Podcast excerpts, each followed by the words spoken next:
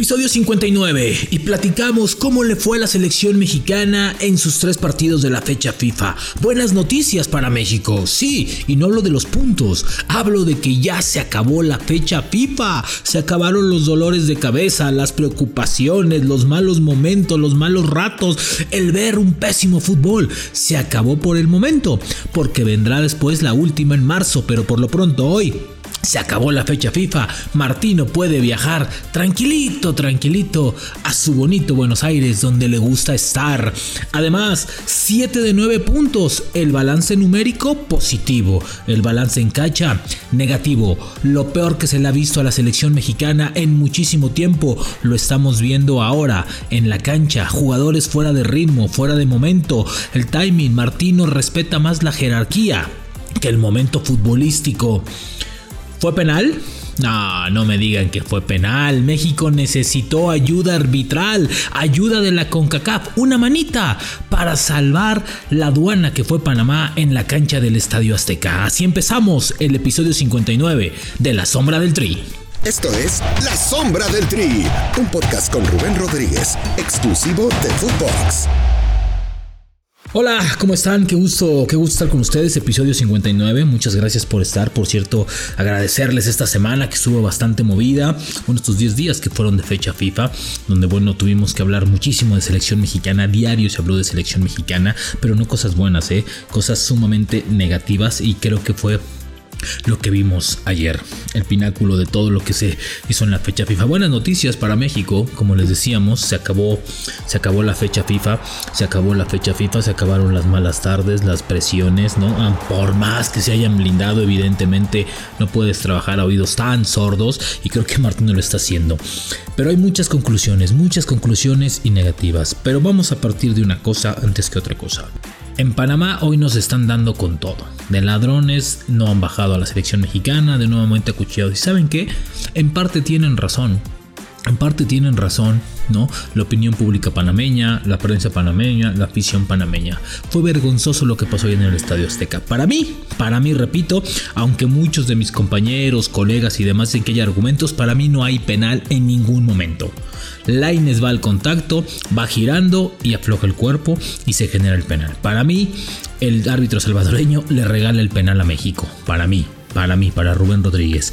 Creo que sin ese penal México no hubiera encontrado el gol y de los 7 puntos que se suman se hubieran sumado 5, lo cual hubiera sido catastrófico por la cercanía de los dos rivales, llámese Costa Rica y llámese Panamá.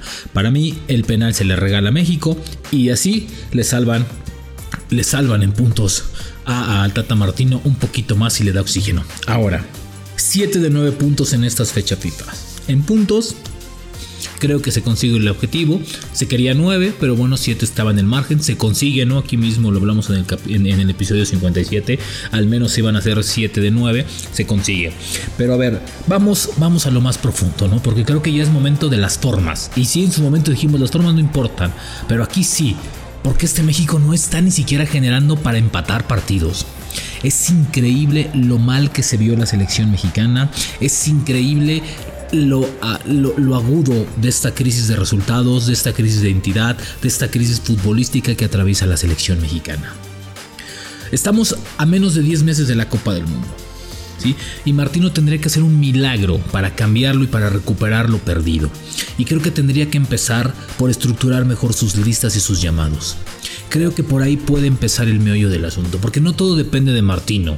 Creo que mucho tiene que ver también que ocupes a ciertos futbolistas y que llames a ciertos futbolistas.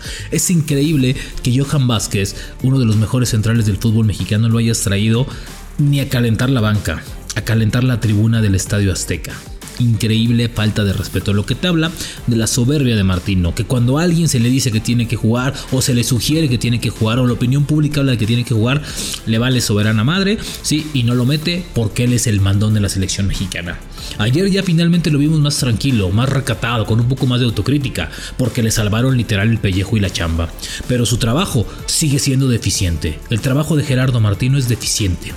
¿Sí? No ha sido eficaz. Ha sido un proceso malo, teniendo dos argumentos principales que estaban estipulados en ese contrato, que por cierto es el más jugoso para un técnico de selección mexicana. Un cambio generacional y tener la certeza de competir mejor. Y no se tiene ninguna de los dos. Para mí, hasta el momento ha sido reprobable la actuación de Gerardo Martino con selección mexicana. Y si sumamos las actitudes que ha tenido Martino, poca comunicación, poco directo con los jugadores, no habla con ellos, no tiene trato con ellos, ¿sí? se siente omnipotente, ¿sí? es un técnico que está presente pero solamente haciendo bulto porque no hace otra cosa, que no vive en México, que no ve la liga, que no ve los partidos, que no conoce a los futbolistas, que no se relaciona con ellos, me parece que es increíblemente insostenible el proceso de Martino, porque si vamos a un análisis más sesudo, más metido en la cancha, lo de la selección es reprobable, es reprobable, es reprobable. E individualmente, híjole, Herrera le urge le urge a Héctor Herrera cambiar de equipo. No puede seguir entrenando en España. Tiene que cambiar de equipo, tiene que tener ritmo, tiene que tener momento. Ayer Martino dijo una barrabasada que Héctor Herrera es el mejor futbolista de México. ¿En dónde? ¿De dónde? ¿Por dónde eh, eh, encuentra esos puntos? Si en este momento no hay no hay forma de defender el fútbol de Herrera porque no lo tiene, lo tiene ausente, lo tiene extraviado y es porque no juega lamentablemente. O cambia de equipo o cambia. Con esas declaraciones me lleva mucho más a la terquedad que tiene sumida esta selección la terquedad del técnico. Tiene jugadores en estos 30 para cambiarle el ritmo. ¿sí? Ahí está un Romo, ahí está un Orbelín, ahí está un Eric Aguirre, ¿sí? un Eric Gutiérrez. ¿sí? Romo de Cruz Azul, jugadores que le pueden dar otro sentido al medio campo del fútbol mexicano, porque ahí está el punto medular. Este medio campo no genera absolutamente nada. Este medio campo es lento, poco versátil, sin profundidad, sin, sin, sin, sin llegada, sin, sin, sin, sin, sin, sin controlar el medio campo ni la cancha, lo cual hace ¿sí? que los dos laterales, porque ayer Vega perdido, Chucky de nueva cuenta siendo el jugador diferente por momentos, agarrando la pelota y mostrando pases, centros, llegadas y demás. Y lo de Raúl Jiménez, ay Dios mío. Perdón, pero no puede fallar tanto Raúl Jiménez. Así esté o no estén fuera de lugar. Ayer Raúl Jiménez falla dos opciones clarísimas de gol para la selección mexicana que repercute. ¿sí? Funes Mori y, Raúl Jiménez no están pasando por un buen momento en selección y es porque también el sistema los está ahogando, los está asfixiando, no los está haciendo claros hacia la ofensiva, no tienen opciones claras de gol y las que tienen contaditas las fallan. ¿Sí? Entonces me parece que es momento también de cambiarle ahí. Y Martino también el día de ayer creo que nos dejó ver que está casadísimo con ciertos futbolistas y que no le va a cambiar nada, ¿eh? Y que si por él fuera, creo que así lo dejaría. Entonces va a tener un gran problema. Y insisto en la pregunta, ¿sí? Si este equipo mexicano se va a conformar con, o ya ni jugar feo, que te ayuden a jugar, que te ayuden a ganar, que tengas que esperar un tercero y no es un resultado ni una selección, es el árbitro para ganar partidos en la cancha del Estadio Azteca frente a Panamá, estamos jodidos. Esta selección está muy jodida futbolísticamente. Está muy pero muy Nada y es por la comodidad y la poca exigencia que tienen.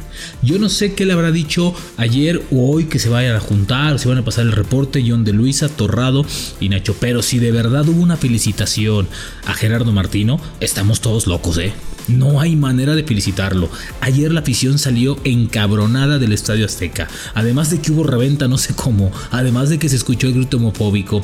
Además de que subieron el sonido local en momentos de que despegaban el portero, me parece que no lo están manejando bien. Cuidado con lo que viene si van a abrir las, las, las tribunas de la Azteca para el juego contra Estados Unidos. Eh. Cuidado, cuidado. Hay antecedentes para no hacerlo porque este ejercicio le salió del nabo. No lo pudieron hacer, le salió pésimo. Pero bueno, sí. Vayamos a lo más profundo. México está muy cerca de, agarrar su, de amarrar su pase a la Copa del Mundo. ¿A qué diablo se va a ir a Qatar? ¡Que alguien me explique! O Martino cambia, en estos meses que le quedan. O reestructura mejor, o reorganiza mejor, o abre su panorama y hace que este equipo tenga mayor variantes, mayor claridad, cambia un poquito el esquema, pone jugadores distintos, no respeta tanto las jerarquías, se puede pensar en algo distinto. Pero por lo visto, en la pasada fecha FIFA y en esta no hay argumentos. Este equipo tiene año y medio jugando pésimo al fútbol y no es una crisis, ¿no? No es una ausencia de fútbol, no, es que se está jugando mal, les está generando absolutamente nada, esta selección no está dando lo que tiene que dar. Y es ahí donde está el meollo principal de este tema.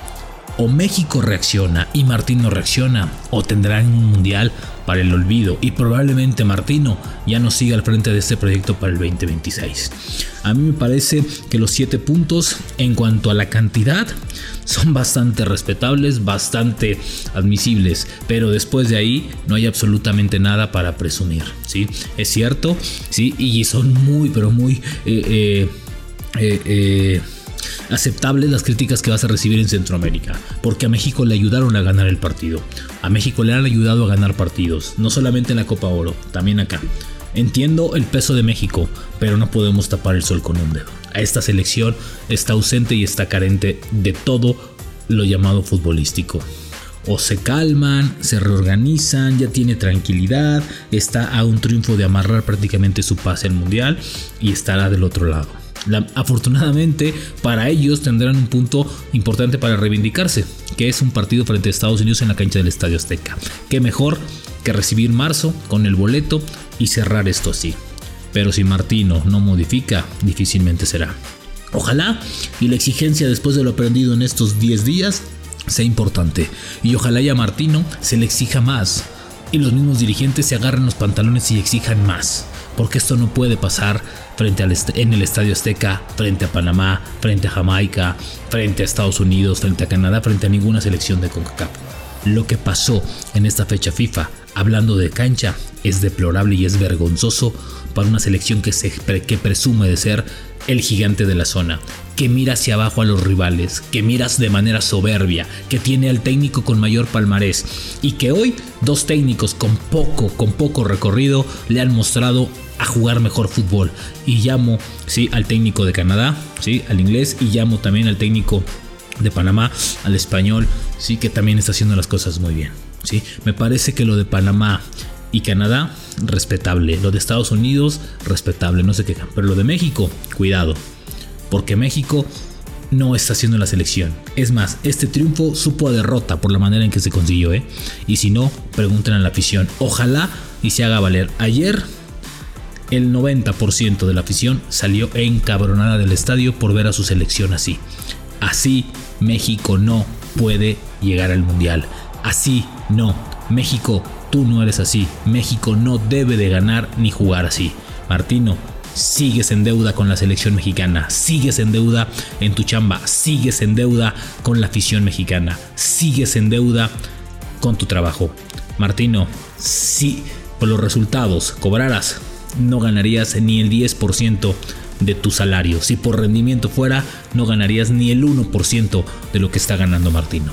Así las cosas con selección mexicana. Vergonzoso lo que pasó el día de ayer en la cancha del Estadio Azteca. Nos escuchamos la próxima semana en un episodio más de La Sombra del Tri. La Sombra del Tri con Rubén Rodríguez, podcast exclusivo de Footbox.